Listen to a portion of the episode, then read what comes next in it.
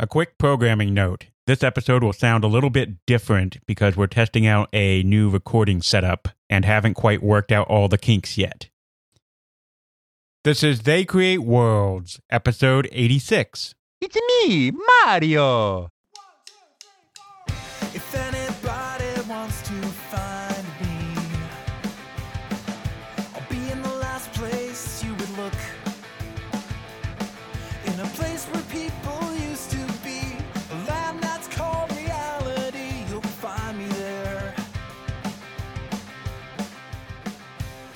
Welcome to They Create Worlds. I'm Jeffrey and I'm joined by my co host, Alex. Hello. We are going to tell you once more the story of Nintendo. But instead of the whole story, or everything about Nintendo, we're going to focus on everyone's favorite plumber, or carpenter, or that really convoluted history if you really look at it. That's right. We are, of course, talking about the singular video game character Mario, a character who I think it's fair to say is part of many of its most important and best selling games, helped put Nintendo on the map, and of course, made a household name of its creator or his creator, Shigeru Miyamoto. So the real question is where does Mario start off? Was it in Donkey Kong? Was it somewhere before? Oh, no, it, it was Donkey Kong. So uh, today we're going to just take a look at kind of the early days of Mario, right up probably until about the time that he went three dimensional. We're not going to talk about some of the millions of Mario games that have come out since on various handheld systems and on the Wii and on the Wii U and on the Switch and all of that good stuff, but kind of get Mario from his beginnings up to turning 3D and setting him on the path that he still largely follows today. And that path does start with Donkey Kong. Now, this is, of course, a story that in large part has been told before. We've told portions of the story in some of our other Nintendo episodes, and portions of the story that we're about to tell have been told and retold and retold again, going all the way back to the 1980s. But we do hope that we can bring a few newer sources together, kind of fill in a few things around the edges, and, and create some kind of coherent whole out of this. So we'll see how that works out. As I think most of our listeners are probably aware, Mario was a creation born out of necessity during the creation of Miyamoto's first game. There are some legends that have sprung up around it, some of which we addressed previously in our Gunpei Yokoi episode, but we'll go back through some of that again. Basically, what happened is Nintendo had gotten into the arcade video game industry in the mid 1970s they had released a few games here and there, clones of this, copies of that. They had some games that sold a few units. They never really had anything that did all of that well, however. By the time you get to 1980, they really haven't had a success in the arcade. I mean, they're they're there, but they're not significant in any way. No one's ever going to confuse them for Sega or Namco or any of those great arcade companies. But in 1980, Hiroshi Yamauchi, the third president of Nintendo, the longtime president of the company that brought it into the video game era and guided it through all of the early video game era, decided it was time to make a go of it in the United States. And he established a North American subsidiary in New York City, in the New York City area, called Nintendo of America. And he placed his son in law, an engineer by training named Minoru Arakawa, in charge of that subsidiary. They made some contacts, they were bringing some games in, but again, they weren't having very much success. And then they got absolutely burned when they created a new shooting game called Radar Scope that they thought would finally be the game that would allow them to crack the North American marketplace. It was a Space Invaders style game, but it had a slightly different kind of a three quarters graphical perspective. We'll put it in the show notes, of course that gave it a slightly pseudo 3D look to it. So that was kind of the twist that set it apart from uh, Space Invaders or a Galaxian, which had also come out at that point. And it tested pretty well. And they thought that this was the game that was going to finally be their big breakthrough. So Minoru Arakawa ordered 3,000 units of this game, which really was a modest order for that time period, if you think about it, because we're now in the post Space Invaders period where you have lots of games that are starting to do 10,000 units, 20,000 units. You even have a small number of games doing 40,000, 50,000. So, in that context, 3,000 was not a particularly large order for the North American marketplace, but it was definitely a larger order than Nintendo had tried to do before. The problem was Nintendo of America was only a sales office and a distributor of the games. They did not manufacture there. So anything that they were going to sell had to come from Japan. And it had to come from Japan all the way to New York City, all the way across the 3,000 miles of the United States that are on the exact opposite side of the country from Japan.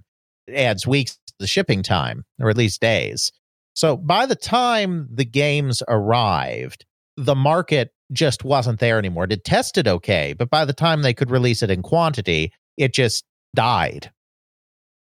This was a problem for Nintendo. Nintendo had 2,000 cabinets of radar scope now that they could not sell. They moved a thousand units, which five or six years ago would have been pretty good, but in a post Space Invaders world, that was just terrible. And they had 2,000 unsold units. So they needed a new game quickly, a new board that they could put in the existing cabinet. This is before kits that we talked about were popular, but in this case, they were going to essentially kit out their own game out of desperation. And they needed something new to take its place the lore, which goes back to David Sheff's book Game Over, which in many ways is a very good book, but it also gets some things wrong. And unfortunately, since it was kind of the definitive look at Nintendo for a long time, a lot of the stories in that book became kind of generally commonly accepted knowledge, even though they weren't quite accurate. The lore is that at this point, Hiroshi Yamauchi turned to his young hire Shigeru Miyamoto and basically said, You, sir, must save our company. It is all up to you to come up with a game. Everyone is busy. All the regular designers are busy on their own projects. So you and you alone are tasked with saving us all. Well, that's a great story, but that's not quite true. Uh, we have more modern sources now, more modern interviews. And it was actually a company wide effort because this is important.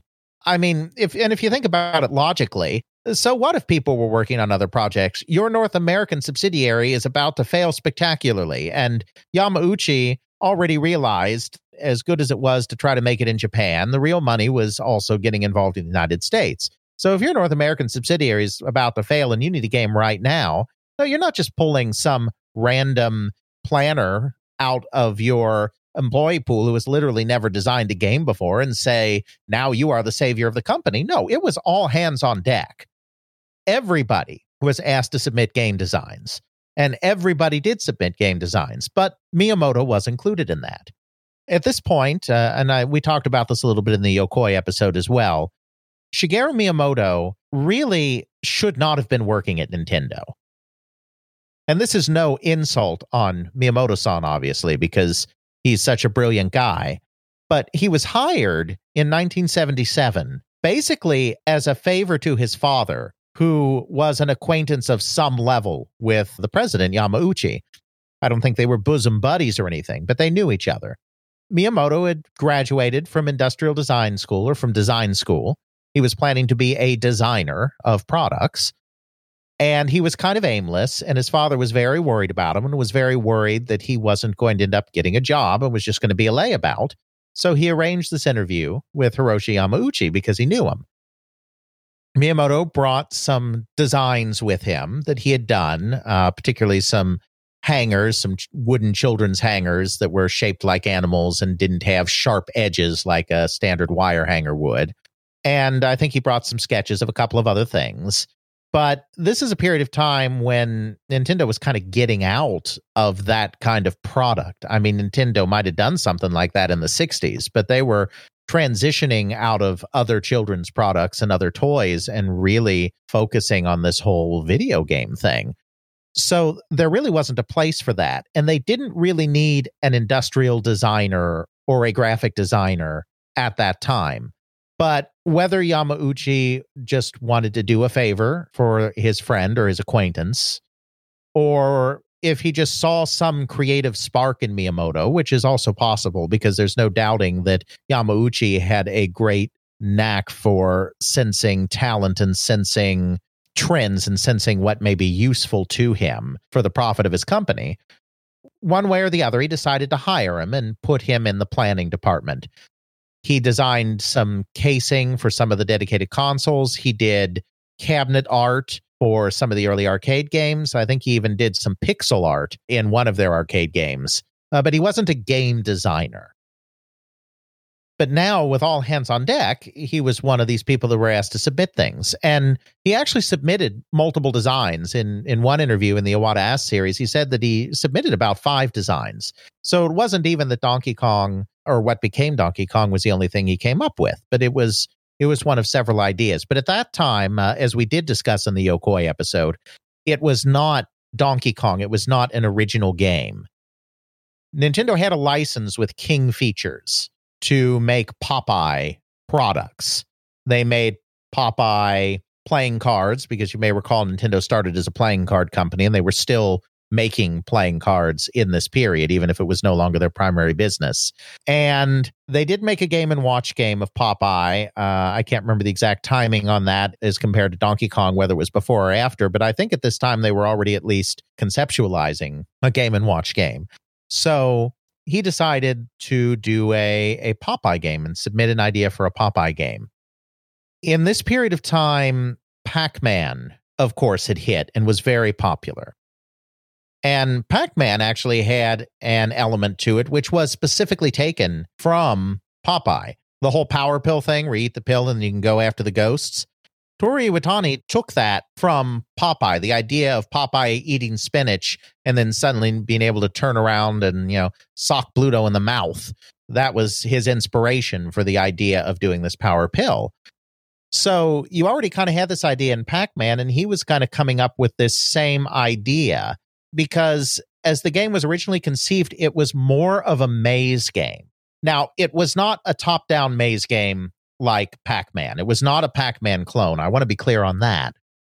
But what he kind of saw is there was a Popeye cartoon, and we talked about this in the Yokoi episode, uh, that took place on a construction site with girders moving around everywhere, and Bluto's got Olive Oyl on the construction site, and Popeye's trying to get up there and, and save her and everything. So Yokoi, who was mentoring Miyamoto on this project, and Miyamoto decided that they would do a riff on that particular Popeye cartoon and set it in a construction zone.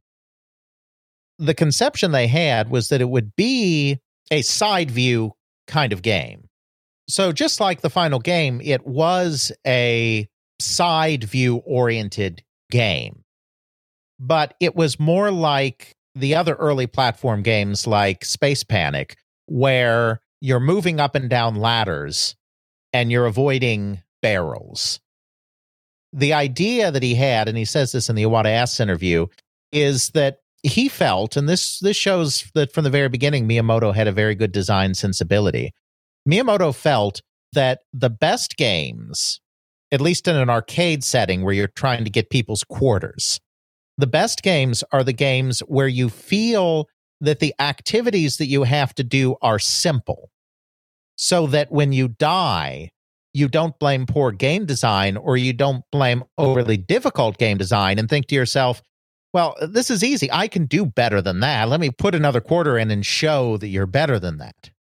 And so Miyamoto decided that the best kind of way to do that is take two activities that individually are very simple and then combine both of them so that the combination of the two things is much more difficult.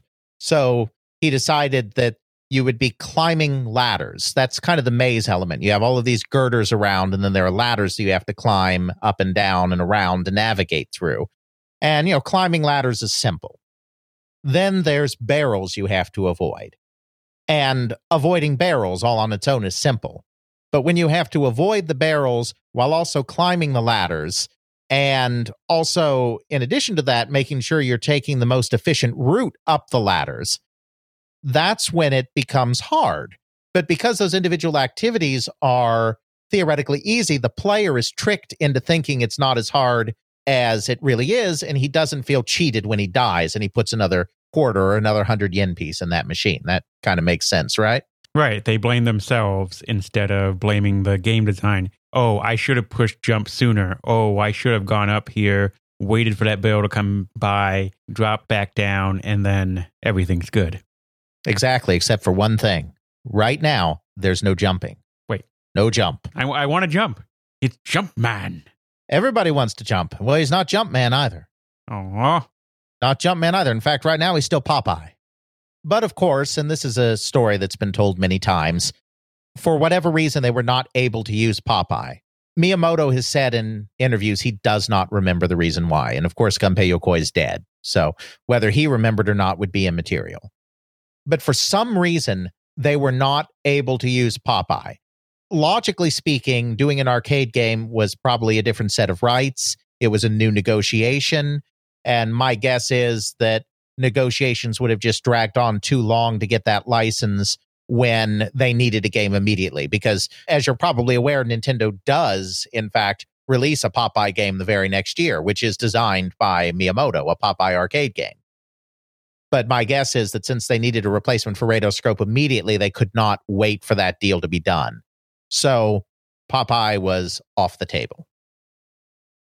So at this point, Miyamoto has to design his own original characters. The archetypes are already in place. He needs the the scrappy everyman hero, the damsel in distress, and he needs the big brutish brute that has taken the damsel in distress. He has never really talked very much about uh, Donkey Kong uh, himself, the ape, and and Pauline, and where that came from. Certainly, it must have come in part from King Kong. They're going to use the construction zone site that's already in place. And this idea of being at the top of a building is very King Kongish. Obviously, that was the Empire State Building, not something under construction, but you can kind of draw the same idea. But Mario, of course, they've gone into a lot more detail on. We've talked about this before, and other people have talked about this before. Mario as a character is born entirely from the limitations of the hardware that Miyamoto had to work with. The sprite for the Mario character could only be 16 by 16 pixels, 16 pixels high, 16 pixels wide. These limitations were a large part of the reason that before this time period, when sometimes even the sprites were even more primitive, you did not see very many humans depicted. And when you did, they did not tend to be depicted very well.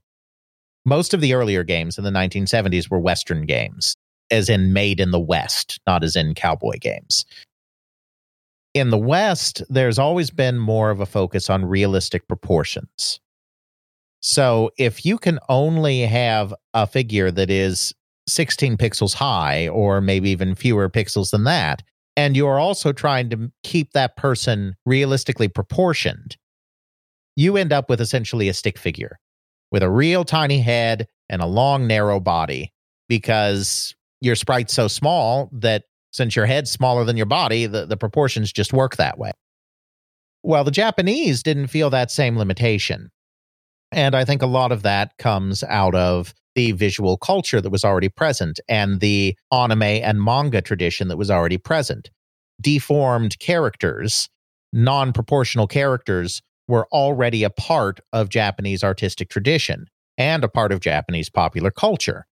And Miyamoto himself was a big manga enthusiast. He had been part of his manga club in high school and he could draw. He was never going to be a master artist, but he could draw and he could draw that manga style. So it was very obvious to him in a way that it wasn't for a lot of Western developers that if he's going to create this character, basically the body and the head, roughly half the height of that total sprite. Obviously, his head is way out of proportion to the body, but if you didn't do that, you wouldn't have a character just with the technology available at the time. Well, you're still dealing with a small number of pixels, so you need to define this character with as few features as possible. So if you do a mouth, you have to have an upper lip, you have to have a lower lip, you have to have some teeth in there. suddenly you've got a lot of real estate being taken up by the mouth. If you draw a prominent nose instead and stick a little mustache underneath it, you have defined a mouth area on a character using far less real estate. So you get the big nose and the mustache. He's got that mustache going. He's happy. Exactly. Again, with hair, you need a lot of pixels to define a hairstyle. And plus, if you have hair and you're trying to be anything approaching realistic, you need to have at least a little bit of animation with the hair because Mario can fall from higher platforms to lower platforms. You want to express that graphically. You know, you need his hair to like shoot up as he's falling or something, you know, as part of your animation. So we give him a hat. Exactly. So we give him a hat. Then the other aspect of the character's design goes back to a new gameplay feature that came in partway through. Because as I said a moment ago, when this first started, there was no jumping. There had never been really a game with jumping. I think, I can't know for certain, Nintendo people have never really spoken much about their influences from other video games, which can sometimes be something of a taboo subject. It's kind of the idea that you're not supposed to steal from other people, but everybody does, but you don't talk about it kind of saving face Japanese thing. So while Miyamoto has been very open about what he has taken from other media, movies, manga, anime, etc., he doesn't really talk about influences in terms of other games. But it's pretty clear that in addition to the kind of maze structure of Pac-Man, uh, there was a platform game called Space Panic that came out the year before, which had you moving between platforms at different levels using ladders. No jumping again, it's just moving around using ladders. And there was also a game that came out the year before called Crazy Climber that had a person ascending a building, like a skyscraper or a large apartment building, and having to avoid obstacles as he goes up. And it's pretty clear that both of those games had to have some kind of influence on what was going on with Donkey Kong. Uh, the ladders, uh, moving up and down ladders, come straight out of Space Panic. But he wanted a game that scrolled progressively up a structure. And I figure that that must have come from Crazy Climber. Now, in the end, his programmers said that with the hardware they were using, it would be impossible to do the scrolling. So instead of having a continuously scrolling stage, they split the action into the four screens that make up the four levels of Donkey Kong. But he had hoped originally that it would scroll. Remember also that they were constrained by the cabinet and the wiring harnesses and everything that were already supposed to be a part of that radar scope game. So they were left with control scheme that was going to have to be a joystick and a button. That's what Radar Scope used. So, with moving up and down ladders, they were using the joystick. They didn't have any gameplay elements that used the button. At the same time, they realized once they started implementing this gameplay that it was actually harder than Miyamoto thought it was going to be. Avoiding barrels and navigating ladders, trying to make that work, ended up just being way too punishingly difficult.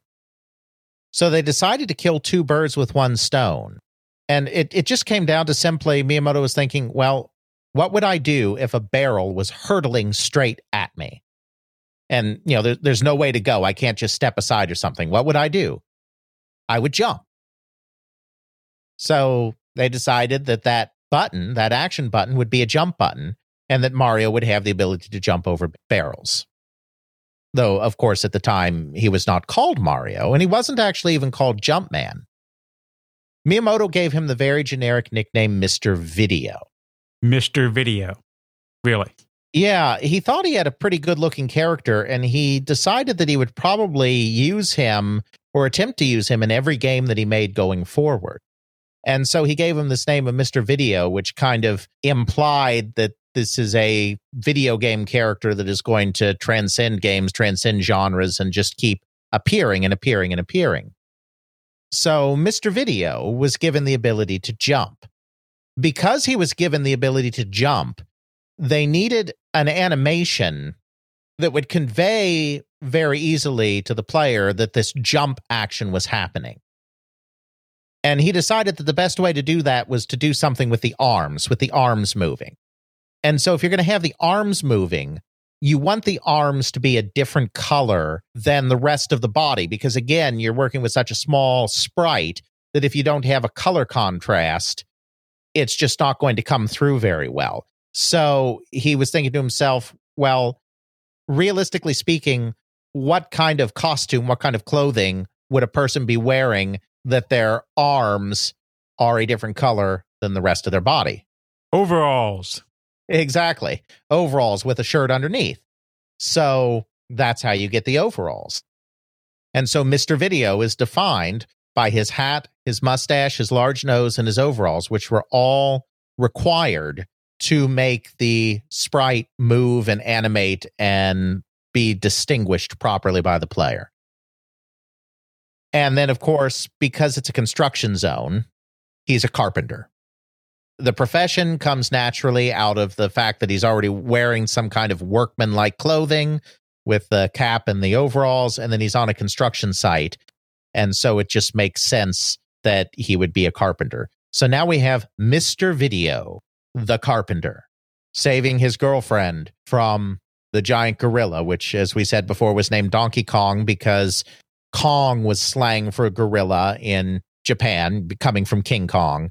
And then he looked up an English word for stubborn in some kind of very poor dictionary and got the word donkey back because, of course, it needed an English name because it was going to be an English game. So the ape becomes Donkey Kong. We have Mr. Video, and the game is sent over to North America in in the state that we know it today, with the barrels and the jumping and the hammer and and then this later on the cement factory and all of these other stages. Well, the guys at Nintendo of America think that they're really in it now because they've got the strange thing called Donkey Kong. And what now? We're doomed. but uh, you know, they take it out of the the boxes. They're in Seattle now. Uh, the radar scope debacle is what caused Nintendo to move to Seattle because that extra three weeks of shipping time was a big part of the reason that they missed the market with radar scope. They needed to cut down on the shipping time from Japan, and so moving to the West Coast was the logical way to do that. So now we're in Redmond. And the game comes in, and they're like, oh my gosh. But then they start playing it, and they're like, okay, well, actually, this is kind of a fun game. Now, they need to name the character. Mr. Video is kind of just Miyamoto's name. He's never called Mr. Video in any Japanese literature on the game. That's just something that Miyamoto has kind of named him himself. At first, he just has the very generic kind of name Jumpman because he's a man and he jumps. But before they actually release the game, they come up with a real name. And as most people know, that name is Mario because of Nintendo of America's landlord in Seattle, Mario Segale. Their landlord of their property happened to be named Mario, and that's where they got the name. Uh, David Sheff in Game Over tells a overly dramatic rendering of this that is certainly not true, where they're like all sitting around thinking, "Oh, what are we going to name him? What are we going to do?" And then Mario Segale bursts into the room and demands their rent because they're late on their rent, and they're like, "Mario, ha ha!" We'll show him. Certainly, it didn't happen like that, but it is very true that they did name the character Mario after their landlord, Mario Segale. Again, because of misinformation that's gone on through the through the years, some people think that he was only named Jumpman in Donkey Kong, that the name Mario did not come until the follow-up game Donkey Kong Jr. That's not true. The name Jumpman appears on the arcade cabinet the game has instructions. Early arcade video games would have instructions right on the cabinet. And on the cabinet in the instructions, he's called Jumpman. But in the flyer for the game, in the advertising for the game, he is called Mario. So clearly they didn't have the Mario name from the very beginning with the game. They had it before the game released. He he was always Mario in the United States. He was never just Jumpman. So that's that's one of those things just to point out. So Donkey Kong hits. Uh, it's a pretty big hit. Actually, they kind of end up overselling it because they sell a lot of units and then the game kind of goes colder faster than people thought it would. So It's not quite as big a hit as people remember because even though it sold a lot of units, it kind of faded quickly. But it was still a hit. It was still, it saved Nintendo of America.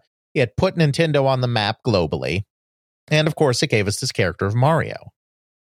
Now, clearly, Mario is not a completely defined character yet at this point. I mean, he's a carpenter, for one thing, which we know is not anything about him going forward. And at this time, he's just kind of character I plan to use in a bunch of games.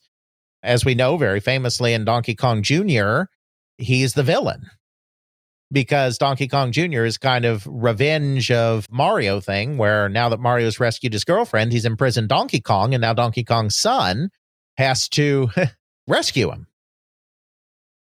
So the character really gets defined as we think of him today, and his world gets defined as we think of him today in the game Mario Brothers.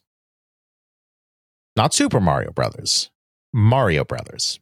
The one with just the jumping and collect five coins before the other guy.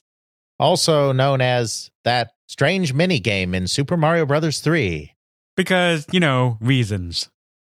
Exactly.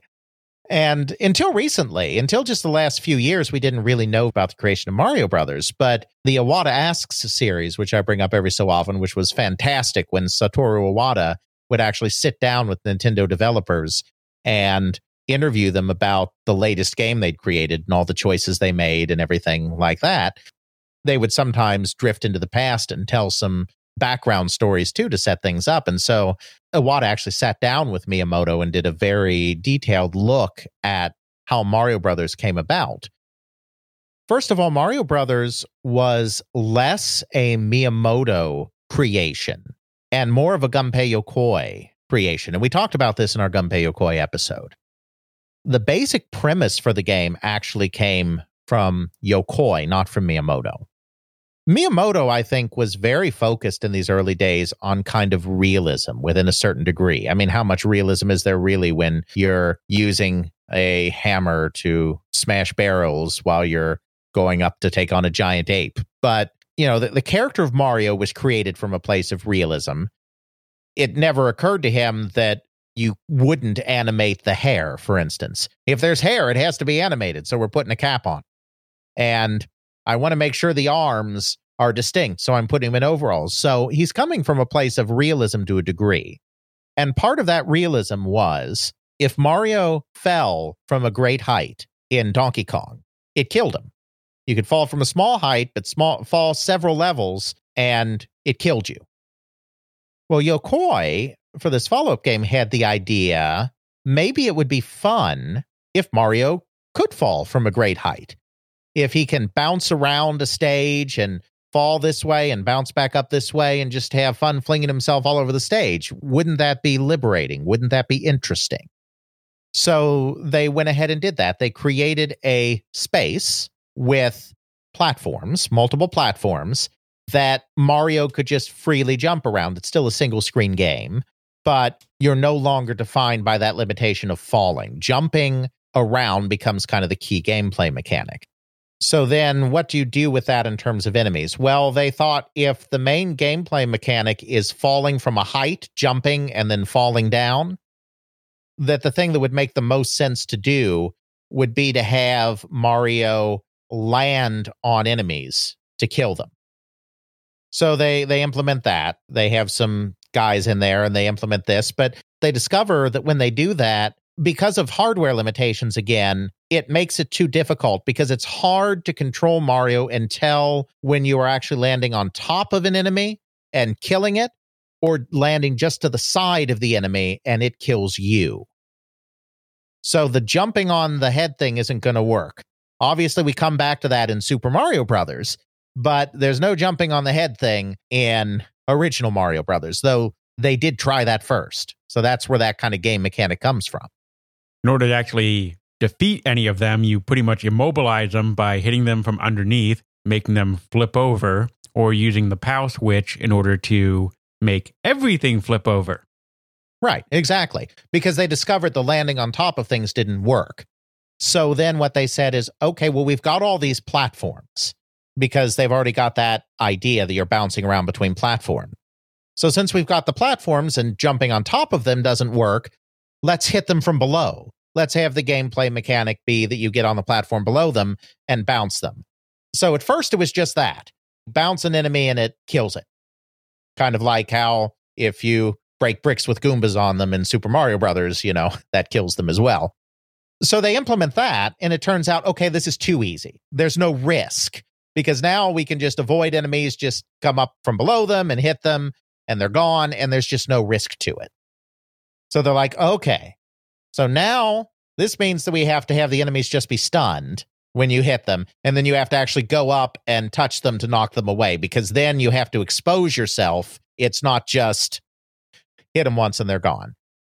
So now we come back to Miyamoto and his realism thing again. Even in these fantasy worlds, Miyamoto consistently wants there to be some semblance of reality to what's going on. So they thought, okay, well, why is it then when we're hitting them from below, it's not killing them? It's not immediately killing them. How is it that they're able to retreat into themselves or just be stunned or whatever? Well, logically, obviously, it's because it's a turtle. You Yep. hit the turtle and it retreats into its shell. That's where you get the Koopas. they didn't call them Koopas yet, but they should call them shell creepers in Mario Brothers. But it's it's basically the same thing. It's it's the Koopa. That's where they get it from. Is this idea? Well, that's what makes it realistic. And of course, they're crab enemies then too. And again, crabs are animals that have shells and can hide in their shells. So they decide to use shelled enemies to kind of create some kind of logic to the idea that when you hit them once from below, they don't immediately die, they just retreat into themselves. So a couple more things come into play then. They know that they want the enemies to appear, and then, you know, they want a steady progression of enemies that you have to deal with. But they hit another problem now. So you have enemies appearing at the top of the screen, you know, just coming into the play area, and they're walking around and they're walking around and you know theoretically you're killing them as you go but you're not going to kill all of them you're going to miss some of them and then you're going to end up with enemies at the bottom of the screen and there's nothing to do with them because you have to hit enemies from below. Once they reach the bottom layer there's no below and so they're just there. So now you're saying well they can just vanish off the screen right? I mean big deal. And it's like I agree with you, but this is definitely a character trait of Miyamoto is he wants a certain level of plausibility even in these fantasy worlds where nothing much makes sense. So they can't just vanish off the screen. They they have to be coming from somewhere and going somewhere. Let's make some pipes. It's exactly right. So, you know, he's driving along one day and he sees some pipes sticking out of a building. And it's just a very striking image to him. And he decides, well, that's what we'll do. We'll have them come out of a pipe at the top of the screen and then disappear into a pipe at the bottom of the screen. And that keeps the enemies moving. It makes sure that any that you don't kill gets stuck around. So that's how you get pipes. So now that there are pipes, this is clearly a sewer. And now that this is a sewer, not a construction site, Mario is clearly a plumber. And there you go. Now Mario's a plumber. with turtles and crabs and those other things Right. and fireballs. Yes. And they decide this should be a competitive game. Again, they don't talk about their influences outside of other forms of media, like I've said, but you figure Mario Brothers has to be partially influenced by Joust. Because in Joust, you have to knock out enemies and then you have to knock them again to get rid of them, to get rid of the eggs, or they hatch and create new enemies again. And you have multiple platforms. You're flying instead of jumping, but you have multiple platforms. And it's a cooperative competitive matchup where you can just go around killing the enemies together where you can compete with each other and joust each other off the screen. So you figure joust has to be an influence. But again they don't talk about these things so we can only assume. But they do decide it's going to be a competitive game. So they need to introduce another character. They have limited sprite capability so making it a palette swap is the logical thing to do and they decide to make him Mario's brother, Luigi. We don't know for certain where that name comes from. There are stories, but these stories haven't really been confirmed. The most persistent story is that there was a pizza place in Seattle, someplace near Nintendo of America's headquarters, that happened to be called Mario and Luigi's Pizza. And so they were inspired by that because they already had Mario. Maybe that's true. Maybe it's not true. Maybe they just, you know, Mario's obviously an Italian name. So maybe they just picked another Italian name. I mean, who knows? The important thing is this is where Luigi comes in to make it competitive. And of course, the other thing you mentioned uh, was the uh, collecting of the coins. So the idea of collecting items for points is something that had already been well established, and of course was most notable in Pac-Man. Miyamoto knew he wanted to have something that people would collect, but he's always thinking about the player experience as well. That's the other hallmark of of Miyamoto is trying to figure out the optimal player experience. He was afraid that in this sewer setting where you have all of these things coming out of the pipes that are harmful to you, he was afraid if he did a Pac Man style thing with fruit or something like that, the player would be afraid that that was something harmful as well and would avoid it. The player, I, I would tend to give the player a little more credit, but then I have created exactly zero multi million selling video game franchises. So I don't know how much my opinion is really worth. but he decided that he needed something that would be universally like considered a good thing something that would never ever harm us. Could never possibly destroy us. that's right. The Stay Puft Marshmallow Man? and he figured that coins money. Everybody likes money.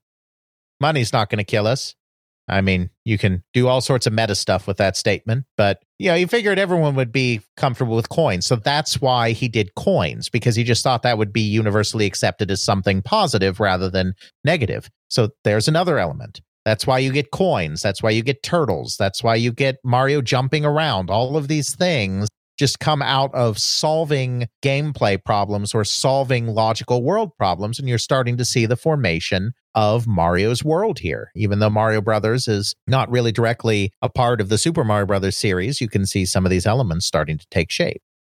Miyamoto was responsible for some of that, but Yokoi, Gunpei Yokoi, really was responsible for a lot of the basic gameplay elements. Yokoi was very much Miyamoto's mentor because Miyamoto had some drawing skills, but he had never really made toys or games before. And Yokoi was an old hand at doing that. And so between them, they come up with something special. So that was basically it for Miyamoto on arcade games, because of course now Nintendo is moving on to its Famicom, it's moving on to the home. And this is a period of time where Yamauchi was really quite ahead of his time he realized during this time period that diversification was going to be necessary. You didn't just want programmers, engineers, etc., doing your work. You wanted designers, you wanted animators, you wanted artists, you even wanted musicians. And Yamauchi was very early to see this. Uh, he wasn't the only one seeing this at this time. Masaya Nakamura at Namco was coming to the same conclusion about the same time. Toru Iwatani, who made Pac Man, was not a programmer or an engineer.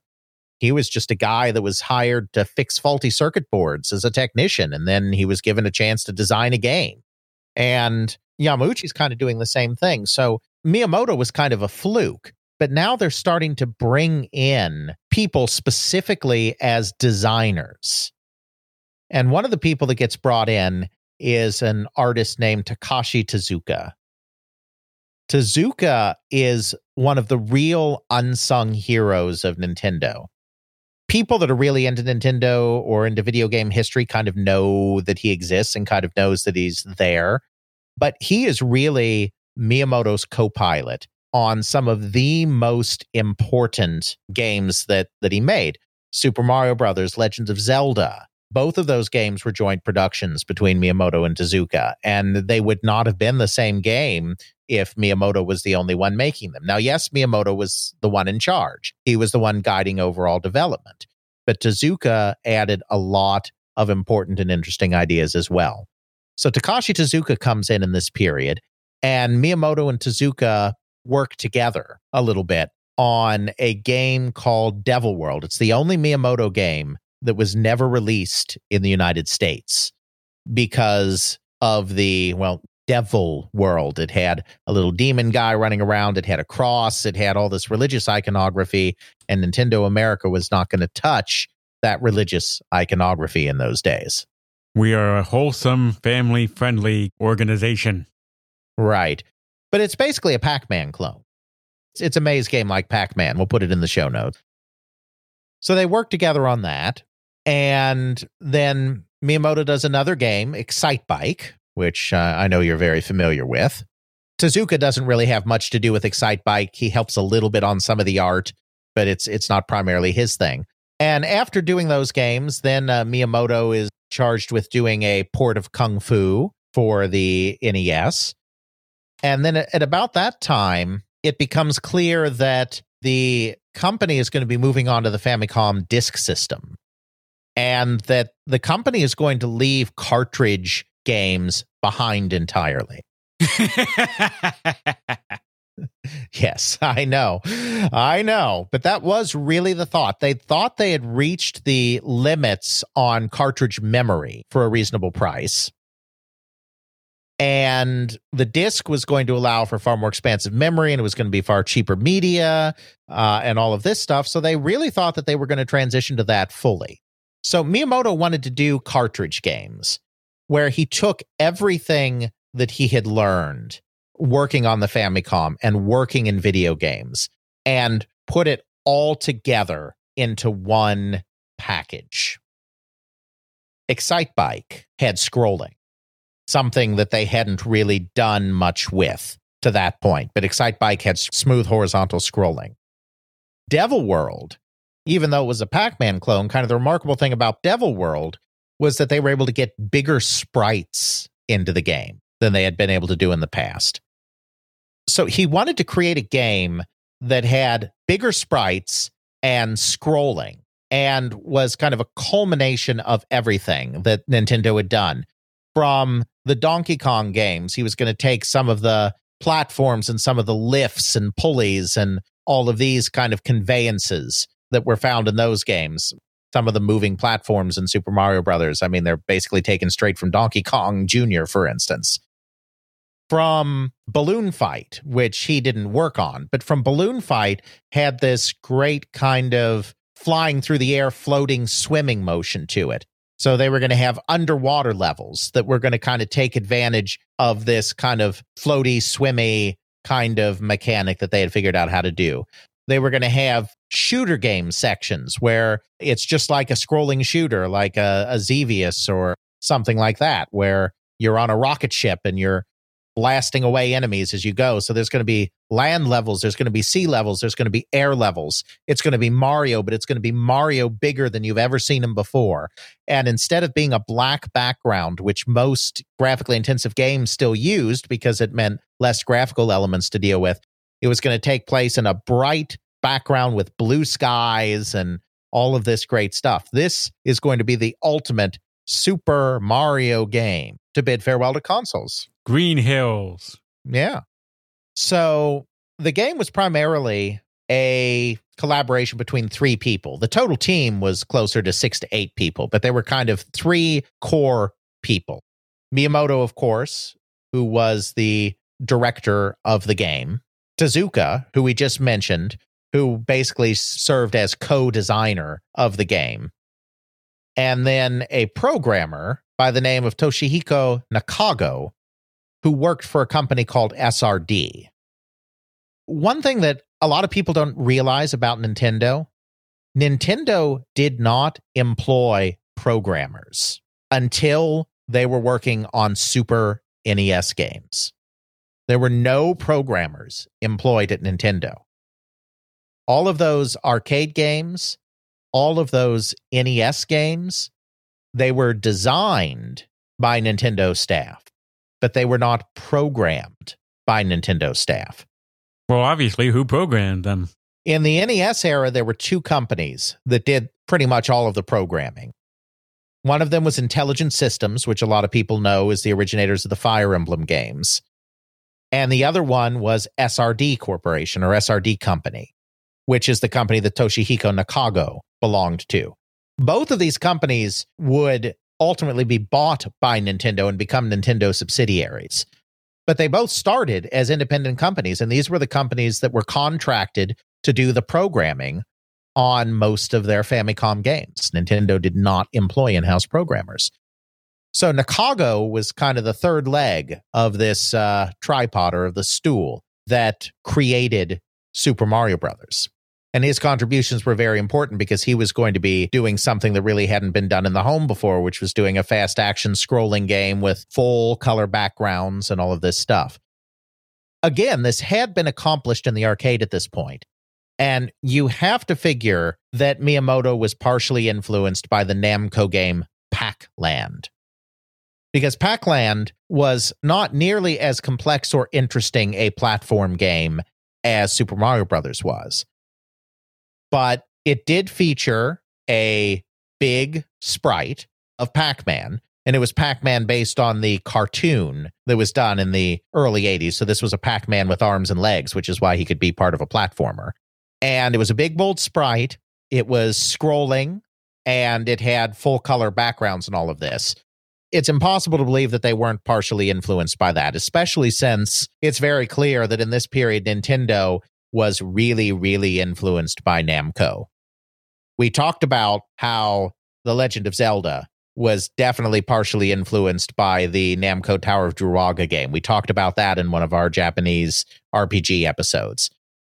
Well, a lot of people don't realize that the game Metroid is 100% definitely influenced by a Namco arcade game called Baraduke, which featured a protagonist on an alien world with a big gun who wore a yellow suit. And oh, by the way, at the end of the game, after you beat the final boss, is revealed to be a woman. Sound familiar? Metroid. Except it's the year, it's a year or two before Metroid. So it's clear in this period that Nintendo is paying close attention to what Namco's doing because Namco's really at the top of their game when it comes to arcade games. They're they're one of the big guys. And it's it's pretty clear that there was an influence from Pac-Land in Super Mario Brothers as well. Regardless of where they got it from, you know, those were kind of the big tenets. Scrolling, full color backgrounds, big sprite, land, sea, and air. Well, obviously the air part of it gets dropped. The secret areas where you can climb vines and you walk along the clouds for a bit, you know, that that appears sometimes in the game that's vestiges of that original concept because they had some of the assets that they were going to use for these aerial stages. And then when they cut the aerial stages, they decided that they would at least still get some use out of the assets. It's also a very good thing that they kind of cut out the aerial stages and some of the more actiony concepts of the game because initially Mario was going to jump by hitting the up button on the D-pad.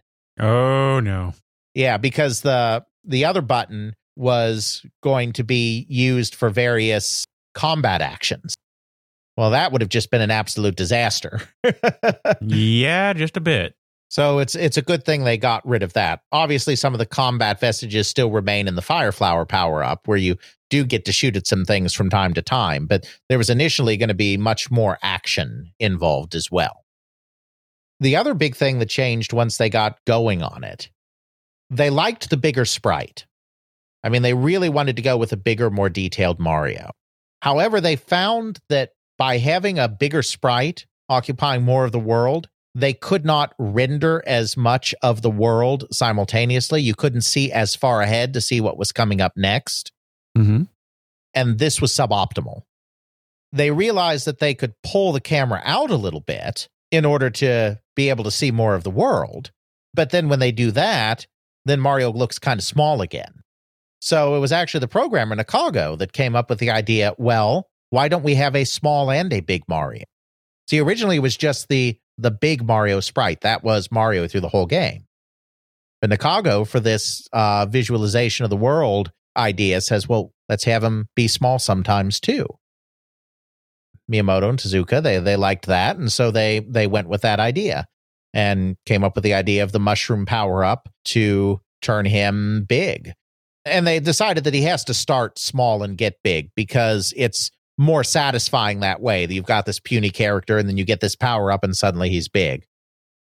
Some sources say that the mushroom was a specific reference to Alice in Wonderland. You know, eat me, drink me, and the stuff that Alice eats and drinks that makes her big and small. That's actually not true. It's Miyamoto said in a more recent interview that that came down to some mistranslation of some interviews that he gave.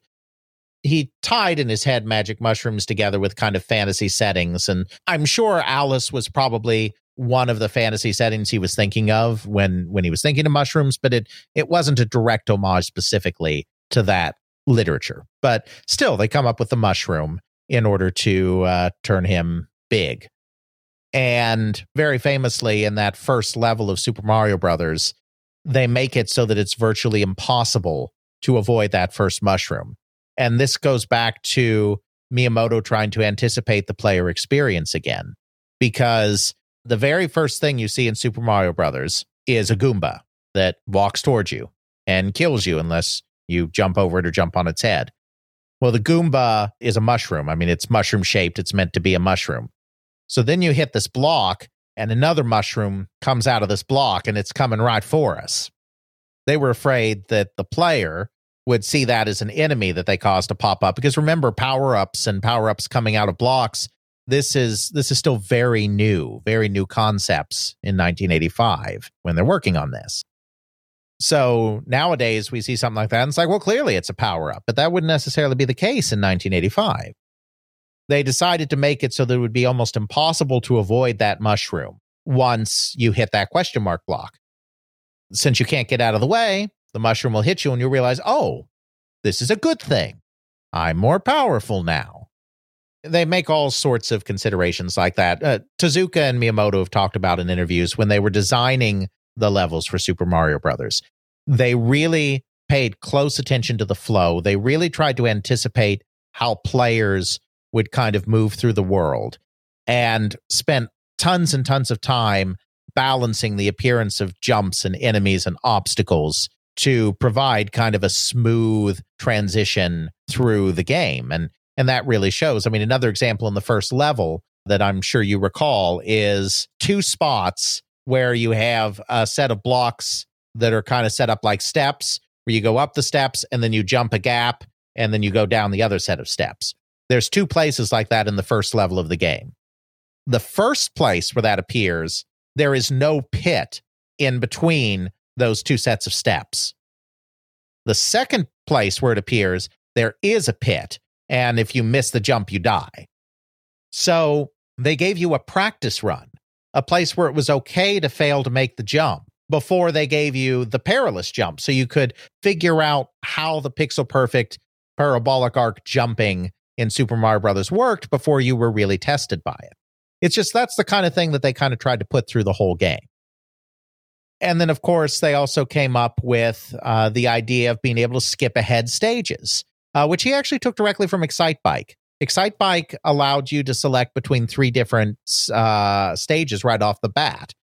And so he thought it would be a good idea to have essentially a stage select so that a more skilled player could skip to the later parts of the game. But he didn't think it would be fun to just have that just be on a on a menu at the start of the game. He thought it would be much more fun to hide it in the game. And so that's how you came up with the warp zones.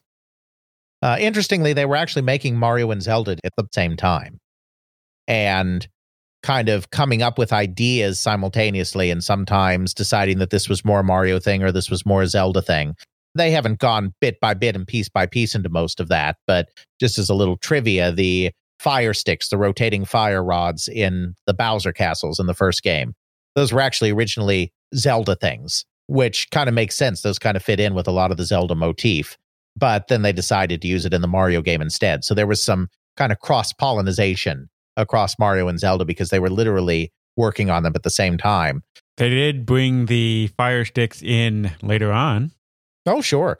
And of course, then there's Link's Awakening, which gets really crazy and has Goombas and piranha plants. But that's a, that's a whole nother story. or a new purchase with this new re-release. that's right. Shameless plug. No, Nintendo did not pay us to say that yeah, I mean, it was just, it was a love letter to cartridge gaming, and it was a kind of culmination of everything they'd ever managed to do up to that point. And obviously, it was a massive, massive hit. I mean, it was a well balanced game. It was a kind of perfect jump system, that parabolic arc that able to change your flight just a little bit in midair, the the pixel perfect collision detection. It kind of all just worked together to create just a brilliant game. And of course, that became the template all 8 and 16 bit game design that followed. I mean, everything from Mega Man to Castlevania to Sonic the Hedgehog. Uh, I mean, not all of them were directly copying the gameplay. Some of them, like Castlevania or Mega Man, had more action elements mixed in, but you know, it all kind of harkens back to the basic ideas that were established by Super Mario Brothers. So, Super Mario Brothers is a massive hit in the home. Remember that at this time, Nintendo is also still technically an arcade company as well. Now, in Japan at this point, because the Famicom has been out since 1983 and has become so huge, in Japan, they are really ending. They are really dialing back and bringing down that whole arcade side of things. But in the United States, you know, the Famicom, the NES doesn't really start shipping in quantity until 1986. It doesn't really, really get going until 1987. At the time Super Mario Brothers comes out, Nintendo of America is still very dependent on the arcade market for its revenue. Now, at this point, Nintendo's not very interested in doing much in the way of new arcade hardware anymore, so they've just basically started converting Famicom games to play in the arcade. They have their VS or Versus arcade hardware that they're basically just porting Famicom games to. But they're even getting out of this in Japan, and so they have no plans to adapt Super Mario Brothers as an arcade game. But in Nintendo of America, the president of the coin op division of Nintendo America, Frank Ballou, uh, who had been an old Atari guy before he had come to Nintendo, basically he saw that game and was like, no, we have to have this. We need this game in the arcade. And he's able to convince management back in Japan to create an arcade version of the game. And so they create a, a VS or a versus Super Mario Brothers cabinet uh, just for release in America. They don't do it in Japan. But in America, that's still kind of important. And uh, Miyamoto and Tezuka, particularly Tezuka more than Miyamoto, actually does work on that game. Some of the levels in it are basically the same as the NES levels. But of course, this is the arcade. You have to munch quarters. You have to ramp up the difficulty compared to a console game. So Tezuka also makes a bunch of harder, kind of expert levels. And they have a fun time doing that. And because kind of making those expert levels was really cool and really neat and really fun, they decide to do a sequel to Super Mario Brothers for the Famicom, Super Mario Brothers 2, where they just make it really, really hard. And the inspiration for that was doing the expert levels on the arcade game, which is essentially, in a way, Super Mario Brothers 1.5. So we get Super Mario Brothers 2, or I should say Japan, and only Japan, gets Super Mario Brothers 2. And this game is mean. Very mean. Because I mean, you've you've of course played it in its like Lost Levels incarnation on Super Mario All Stars and stuff like that, right? Oh, yeah, definitely. Can't get much past level one or sometimes level two. well, yeah, I mean, my gosh.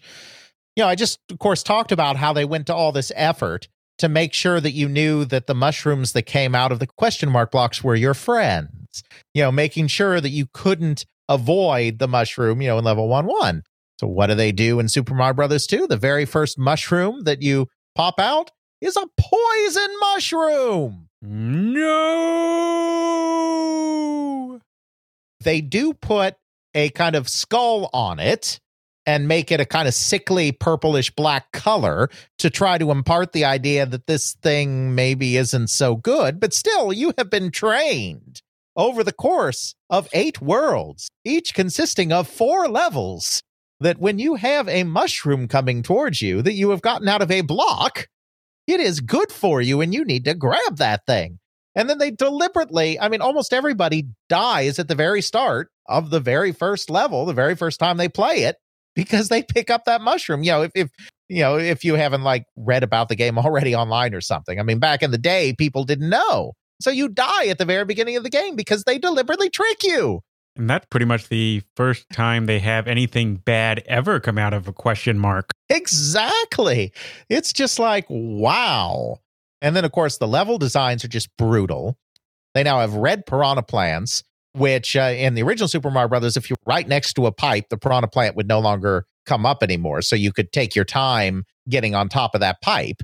And now, of course, in Mario 2, they have red piranha plants in addition to the blue piranha plants that always pop up and down out of the pipes, whether you're standing right next to it or far away from it. They have certain levels where the wind changes so that you're getting blown around by the wind while you jump. They just have impossible jumps. They have places where you have to bounce off of enemies to make it. They have clusters of enemies that are very hard to navigate through. I mean, this game is brutal. And you really have to understand the Mario physics. I don't think you Yeah. mentioned in the original game the way that you jump was very intricate to how the entire mechanics work. hmm You can do a light tap of the jump button, you do a little hop, you do a Right. long press of that jump button, you do a longer jump. When you're jumping in the air, you can push left or right and you can Mhm. guide and move Mario around. You can do an accelerated jump and then you can go further. You can do a standing still jump and sort of jump, fly back, and swing back in. What Lost Levels really imparted is it expected that you knew all of those tricks. You Right. knew how to manipulate that jumping back ways, forward, left, right, up, down, through the nth dimension, and you could do it consistently in quick succession and flawlessly in order to achieve your goal. Right. This is very much how, in a modern context, you have Super Mario Maker. A lot of those levels that are made out there are made by people who really, really understand the mechanics of how Mario jump physics work. Right. They take advantage of that. That's why we have Kaizo Mario, the ubiquitous, you're going to die 16 billion times before you figure out how to defeat this thing. But it's an interesting thing. And it's interesting if you look at how the uh, hardware works for how the Nintendo controller communicates to the Nintendo and how it actually detects what a short jump press is, what a long jump press is, and how does it figure that out. And there's actually sort of like a little shift register that goes on with that entire controller talking to the Nintendo. And it's okay, I'm querying the controller so many times a second. And there's sort of this registry of holding up a certain amount of time. And it's sort of shifting that all off. I remember watching a video that really describes how the controller communicates with the NES really well. I will try to add that into the show notes for you. Absolutely. And obviously, Super Mario Brothers 2 was not as hard as a modern Kaizo level, but also you didn't have a player base that was as familiar with and had been playing Mario for as many years as people had been when the first Kaizo levels appeared. So we are talking about something that people were just not prepared for. It was hard. And then you add on top of that, the one interesting thing that they did do is this is when you first get a distinction between Mario and Luigi as well, because they made Luigi a better jumper. Like he could jump higher, faster, farther. But he was also a very slippery character. Friction didn't work the same way with him as it did with Mario. You could be running, and then when you stop running, he doesn't necessarily stop right away. So you could jump further, but you also had trouble controlling him and could fall right into a cliff because he doesn't stop when you tell him to. And Mario still had that too. He still had a few pixels of slow down if you're running and you're doing a jump. They just exaggerated that a lot more with Luigi. Exactly. Uh, but this is kind of the dis- first time that you have a distinction between the two characters because in both Mario Brothers and Super Mario Brothers, Luigi is just a palette swap of Mario. But now for this game, they did decide to give him a distinct ability, and it's it's a distinct ability that kind of remains his hallmark. And just about every game going forward, Luigi is the one that jumps a little higher but controls a little more weirdly whereas Mario is kind of more slow, set, steady, solid, reliable kind of character. So uh, that kind of that dates to this game as well. So yeah, this game's super hard. It's sent to the U.S. for evaluation. Uh, the Nintendo of America staff has wide leeway on what they can actually what they actually publish, and The Nintendo of America guys, particularly Howard Phillips, who kind of tests all the games that come in, are like, no, no, no. American gamers are not going to like this. American gamers are going to be frustrated. There will be crying children across the nation, and no one will like Mario anymore. No. Oh, hell no.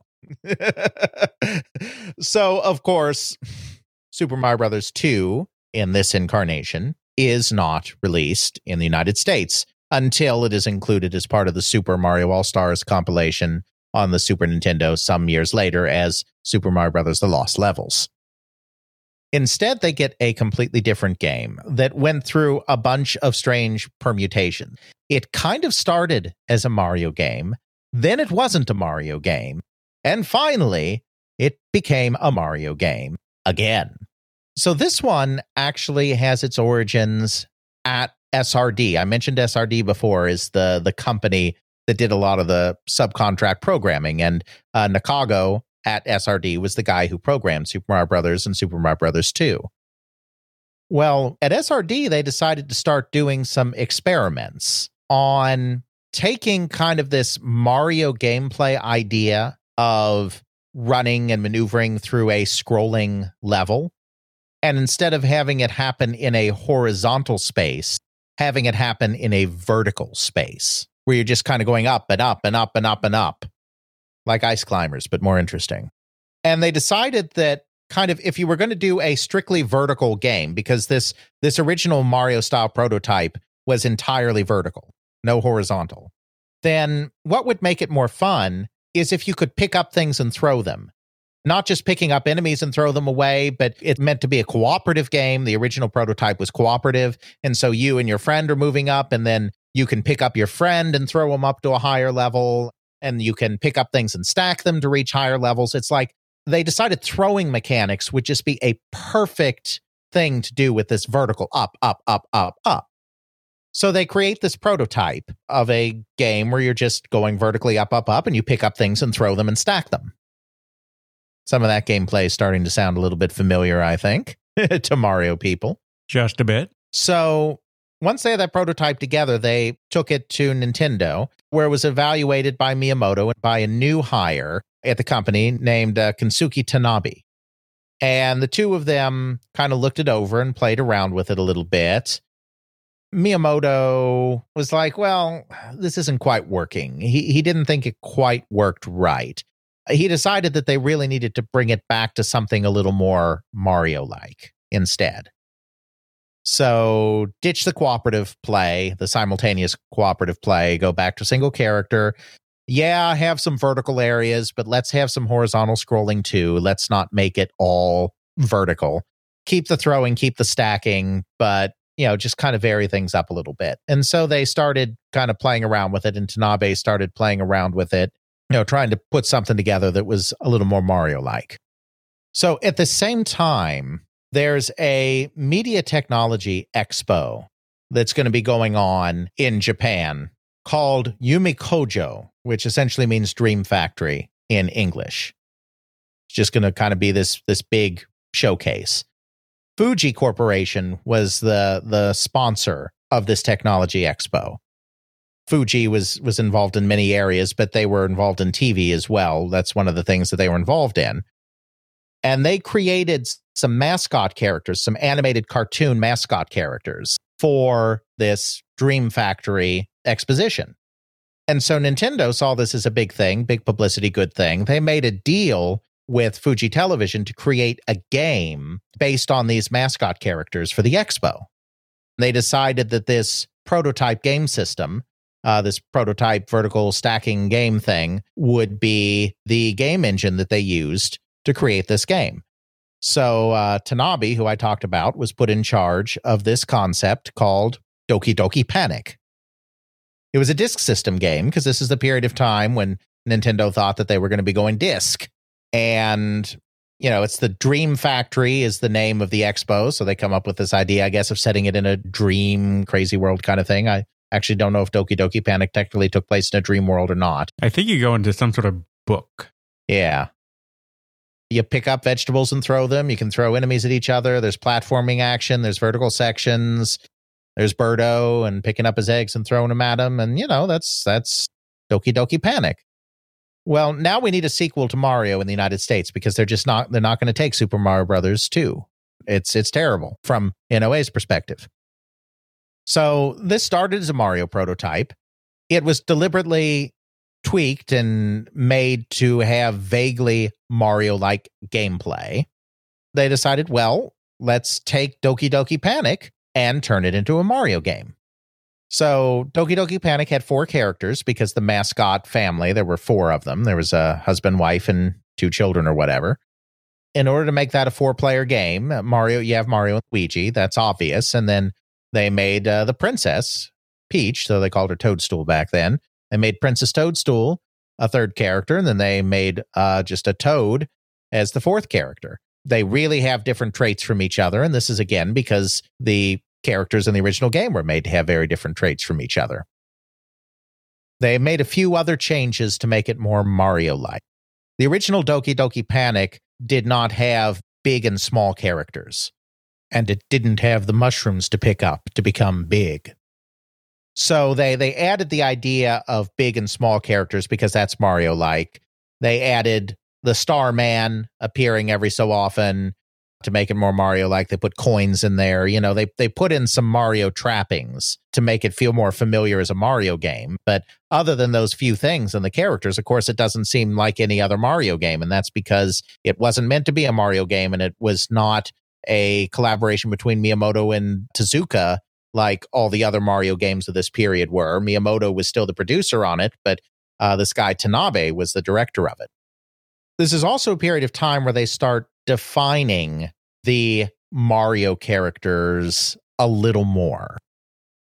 You see, when Miyamoto created the original game, there was no tie in material to it. There was no kind of official art style Miyamoto had planned to have a professional artist come in and draw the box art and the cartridge art for the game.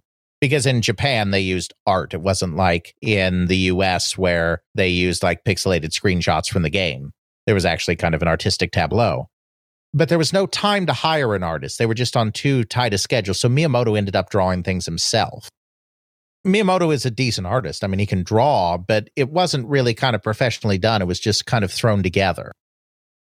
On about this time, because even as the US version of Super Mario Brothers 2 is being made, work has already begun on Super Mario Brothers 3. Work on Super Mario Brothers 3 started in 1986, basically right after Super Mario Brothers 2 Japan was finished. That's what Tezuka's working on while Tanabe's making Doki Doki Panic they're starting to define the characters a little more. And once again, Nintendo was kind of ahead of the curve a little bit in that they were starting to bring professional animators into the company.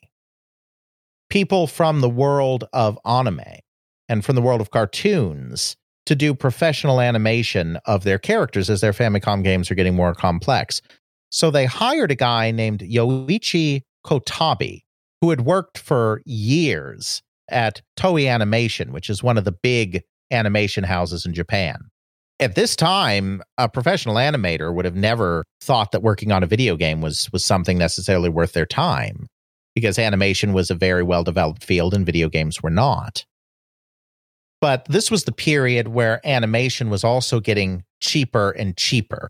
And we've talked about this before in other episodes, kind of the Hanna-Barbera idea of limited animation where you have mostly static shots and you only animate a very, very little bit and you kind of animate in very, very few frames so that movements end up being kind of jerky and scenes are kind of static with only a few moving parts. You had the famous slide in. Right.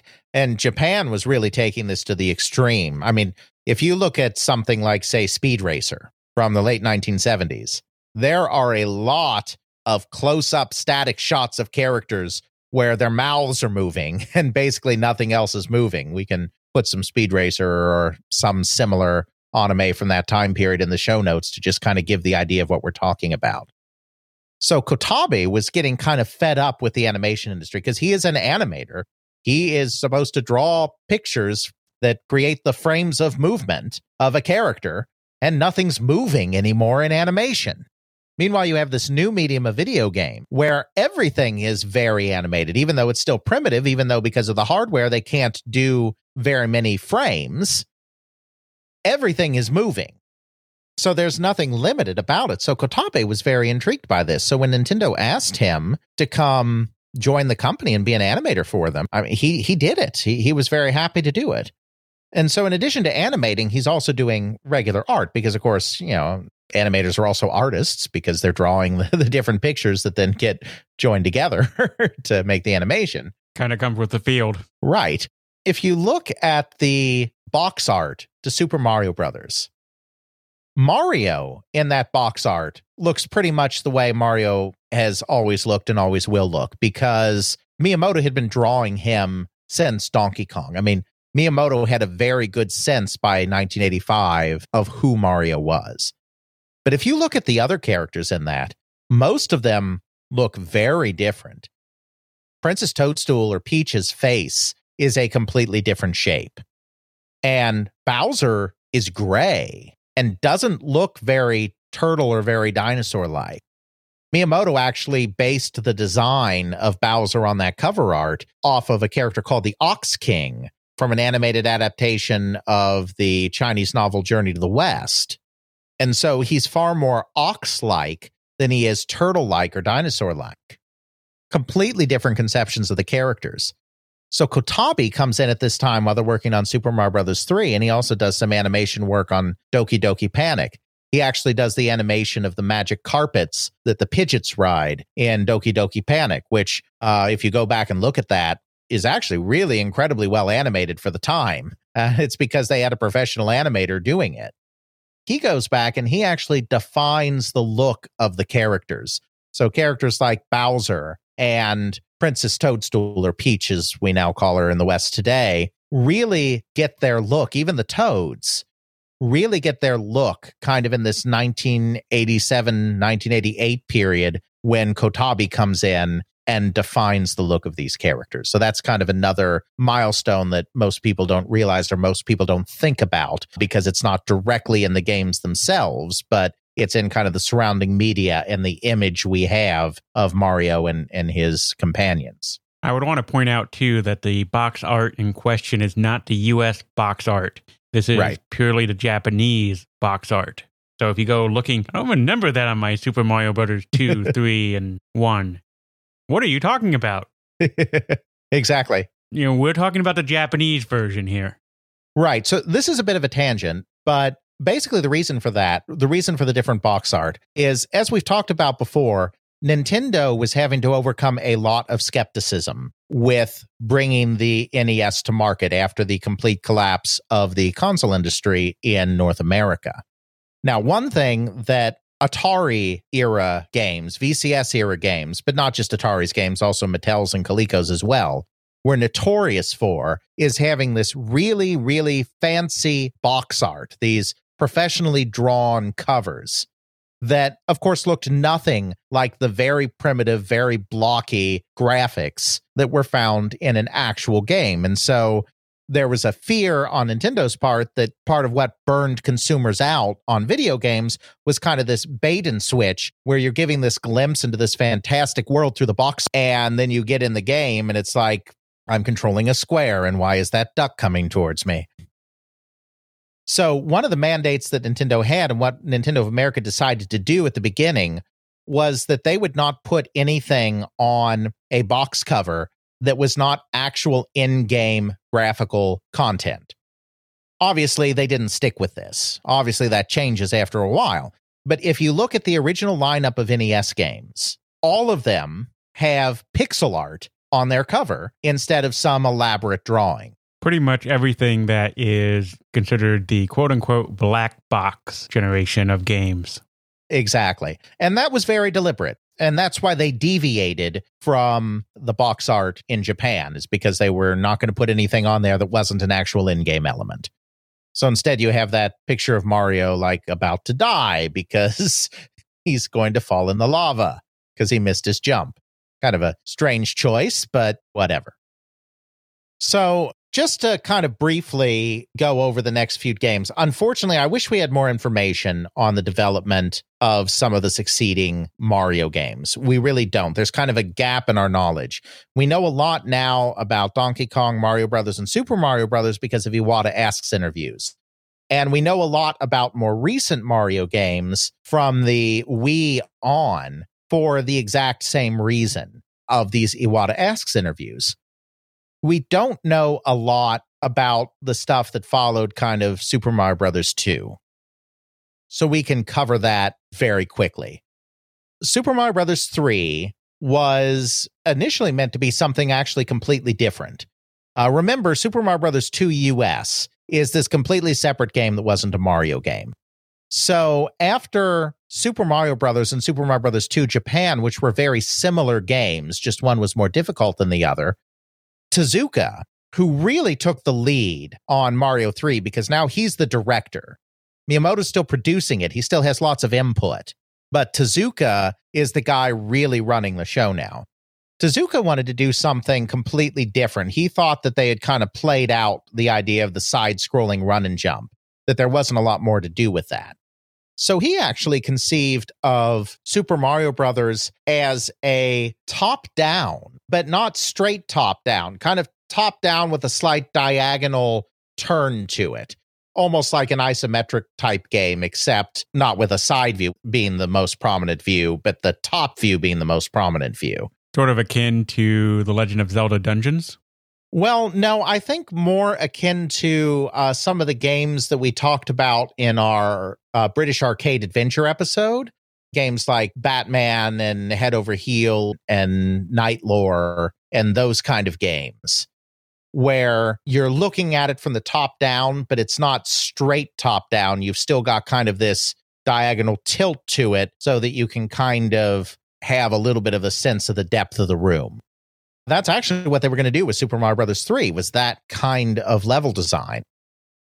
And then they discovered partway through creating the game that it just did not work because one of the things that had always been a hallmark of the Mario series is the precision of your jumping. And I don't mean that you didn't have a lot of wiggle room to change your jump, but if you made a jump and then you kind of manipulated your jump or whatever, you kind of had a good idea of where you were going to land relative to pits and relative to enemies they could just not get that level of accuracy and precision in this perspective. So Super Mario Brothers 3 ends up taking a long time. It takes over 2 years to create Super Mario Brothers 3. They start in 1986. Uh, they don't finish it and release it until late 1988. And now our American audience is being like, 1988? No, that's when Super Mario Brothers 2 came out, Alex. What are you talking about? And it's like, yeah, well, things got a bit delayed in the US because we did not get a Super Mario Brothers 2 right away like they did in Japan. Super Mario Brothers came out in 1985, Super Mario Brothers 2 came out in 1986. We were just getting Super Mario Brothers 2 at the same time they were getting Super Mario Brothers 3. And so obviously you're going to kill the market for 2 if you go straight to 3. Then on top of that, you had the chip shortage happen which we've talked about in the past, the worldwide ROM chip shortage that played all kinds of havoc with Nintendo's release schedule and for the release schedule of its third parties. So you put these things together, and it did not hit the US market until 1990. And of course, by then, they can just have a fantastic ad campaign with its own movie and everything. Right. Of course, they have that tie in with the wizard you know, since they couldn't do something different with the perspective, I mean, they basically just turned Mario 3 into an everything in the in the kitchen sink kind of Mario game. Let's take Mario gameplay and let's just throw in every last thing we can think of. Tons of levels, tons of environments, tons of enemies, little quirks. Yeah, tons of power ups. I mean, I don't know all the details. I mean, this one just unfortunately has not been covered. I couldn't tell you why they decided to have flying or why they decided to do an overworld map or why they decided not to put a save feature in the game. they put it in later. a game that big should have a save feature. Nah, you do like all of us good kids back in the day did. when you were done playing, you left the console on and reverently placed in its spot, went to bed, went to school, got home, and resumed. Yeah.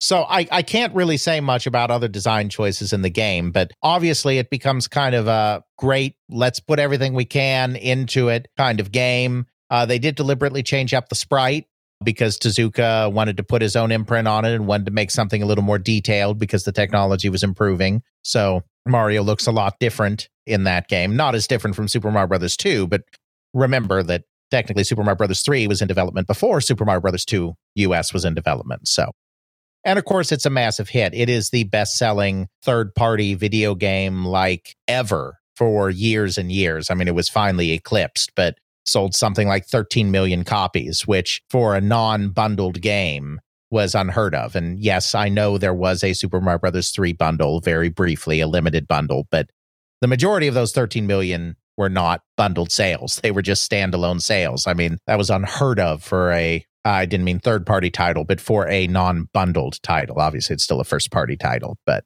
unheard of. Super Mario World. Again, there's not much that I can say about Super Mario World. We're going to kind of go through these last few games very quickly. They did deliberately dial back the difficulty on it. Mario 3 is obviously not as hard as Lost Levels, as Japan Super Mario Brothers 2, but there was still an idea that this is the third game. And so you've had enough experience with the systems that we can make it harder than the first game. We can put some challenge into the game. Super Mario World, they deliberately dialed back the difficulty because they figured it's a new system, it's a new generation. They're going to get new players again. And you can't just start with the most difficult game ever.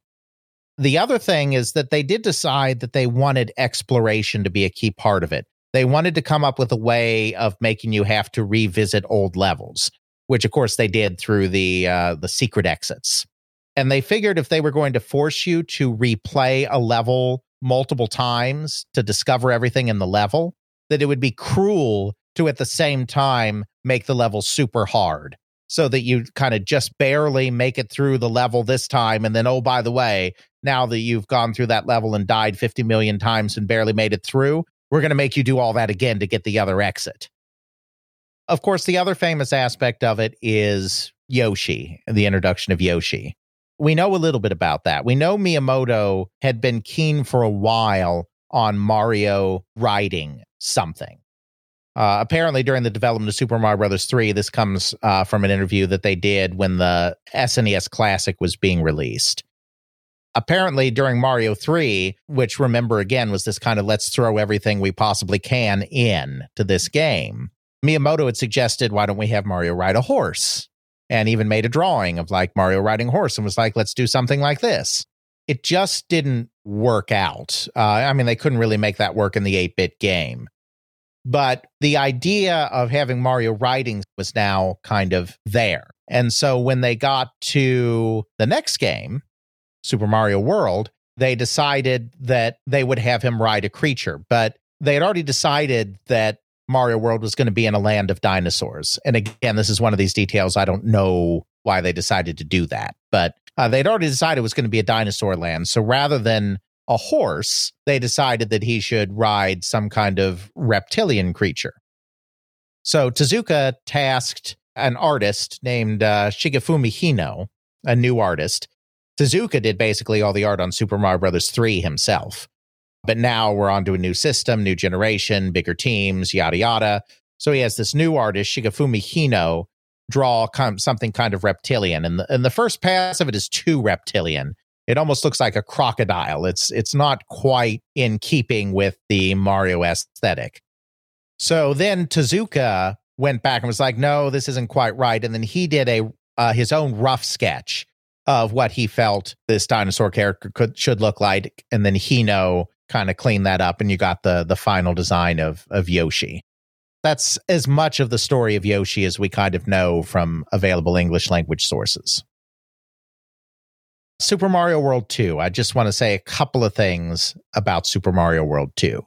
It started out not as a Mario World 2, it started out as a real side story. And this comes again from the idea that they felt that once again, just like when SRD was making that vertically scrolling uh, Mario like thing, they they kind of felt that they had finally truly exhausted what they could do with a two dimensional side scrolling Mario run and jump game.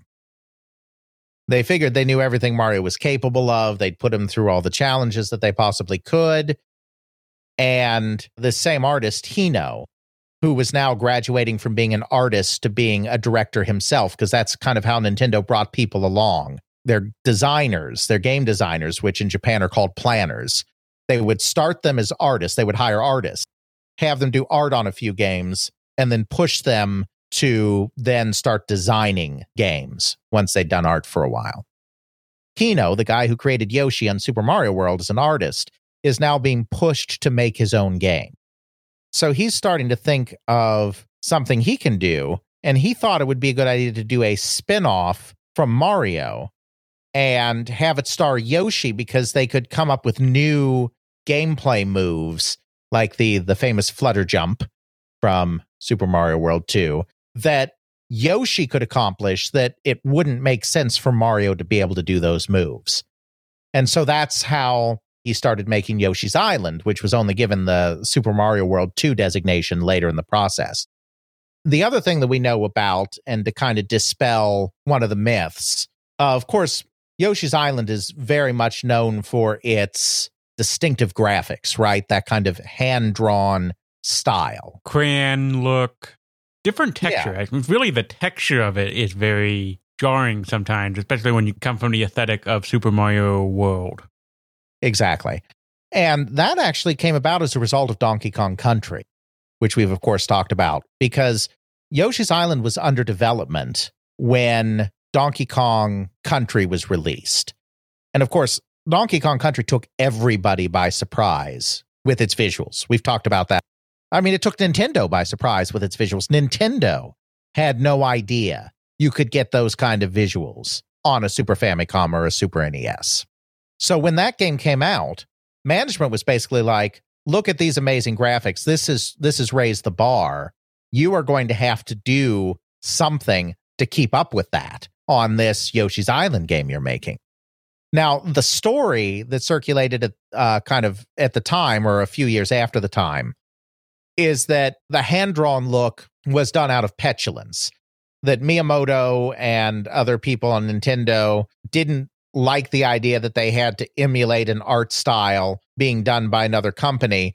And so they kind of, in a, as a revolt, went as far in the opposite direction as they could. You know, made something that looked as hand drawn and crude and primitive as they could. Now, that's not to insult the graphics, it's a very striking style. I just mean that Donkey Kong Country was going for something that looked much more realistic, whereas Yoshi's Island was going for something that was far more primitive and crayonish in look. The stories were correct that it was a reaction to Donkey Kong Country. But according to Hino, who was actually the guy that made the game in this interview, and sure, it's possible he's just making nice and saying nice things, but I, I think it's probably true. It wasn't that they were put off by the style of Donkey Kong Country or incensed that they were being told to make something like Donkey Kong Country.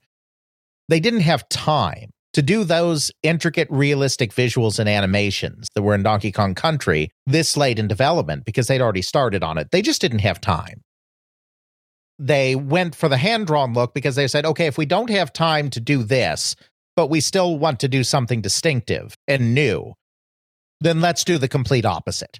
That's Yoshi's Island. Not to mention, it goes in the theme of the game itself, since you have Baby Mario and the hand drawn kid look there goes hand in hand with it. Right. Of course, Baby Mario wasn't part of it at the beginning either. Now, I don't know when Baby Mario was part of it, uh, because again, we don't have as much information, at least in English, on these games.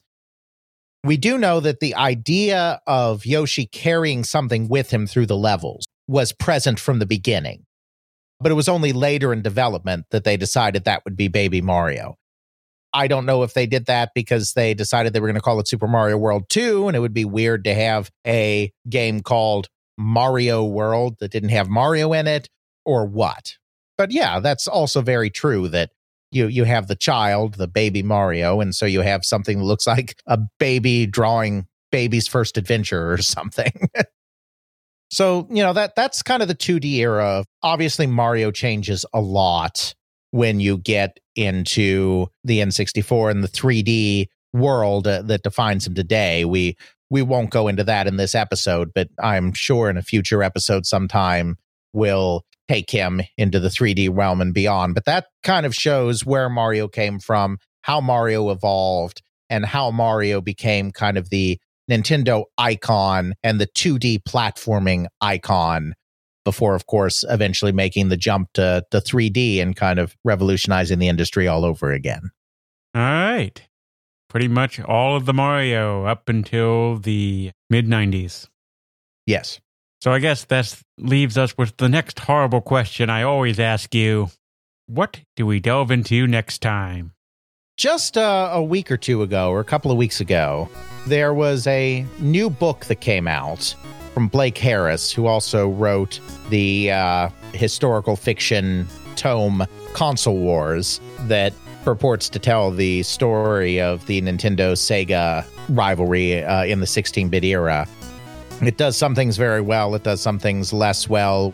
I think we gave a far more nuanced look at what happened during that period in our own epic three parter of Nintendo versus Sega. But, uh, you know, that book gained some traction and had some popularity. So he wrote a second book, which just came out a couple of weeks ago on virtual reality. To hear him tell it, though, in his book, virtual reality was basically this experimental thing that never went anywhere until Palmer Luckey came along and, and did the Oculus Rift. So he re- he starts his virtual reality story and basically focuses an entire virtual reality story on just the story of Palmer Luckey and the Oculus. Even though VR still has failed to catch on completely, VR has made more inroads today than it has at any other period of time. But to start with Palmer Luckey is to miss a lot of interesting history on how virtual reality kind of started, stopped, crept forward, fell back over the course of two decades. Even longer than two decades if you count stuff that was just being done in experimental labs that nobody was thinking about using for entertainment. That goes all the way back to like the 60s in light of this book coming out, I think it would be a good idea to take a look at the development of virtual reality, such as it is. All right. Some sort of virtual history. Next time on They Create Worlds. Check out our show notes at podcast.theycreateworlds.com, where we have links to some of the things that we discuss in this and other episodes. You can check out Alex's video game history blog at videogamehistorian.wordpress.com. Alex's forthcoming book will be released through CRC Press. Email us at feedback at theycreateworlds.com. Our Twitter is TCW Podcast. Please consider supporting us on Patreon at patreon.com slash theycreateworlds.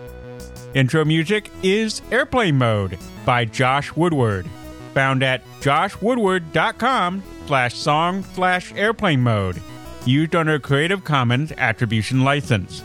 Outro music is Bacterial Love by RoleMusic, found at freemusicarchive.org, used under a Creative Commons Attribution License.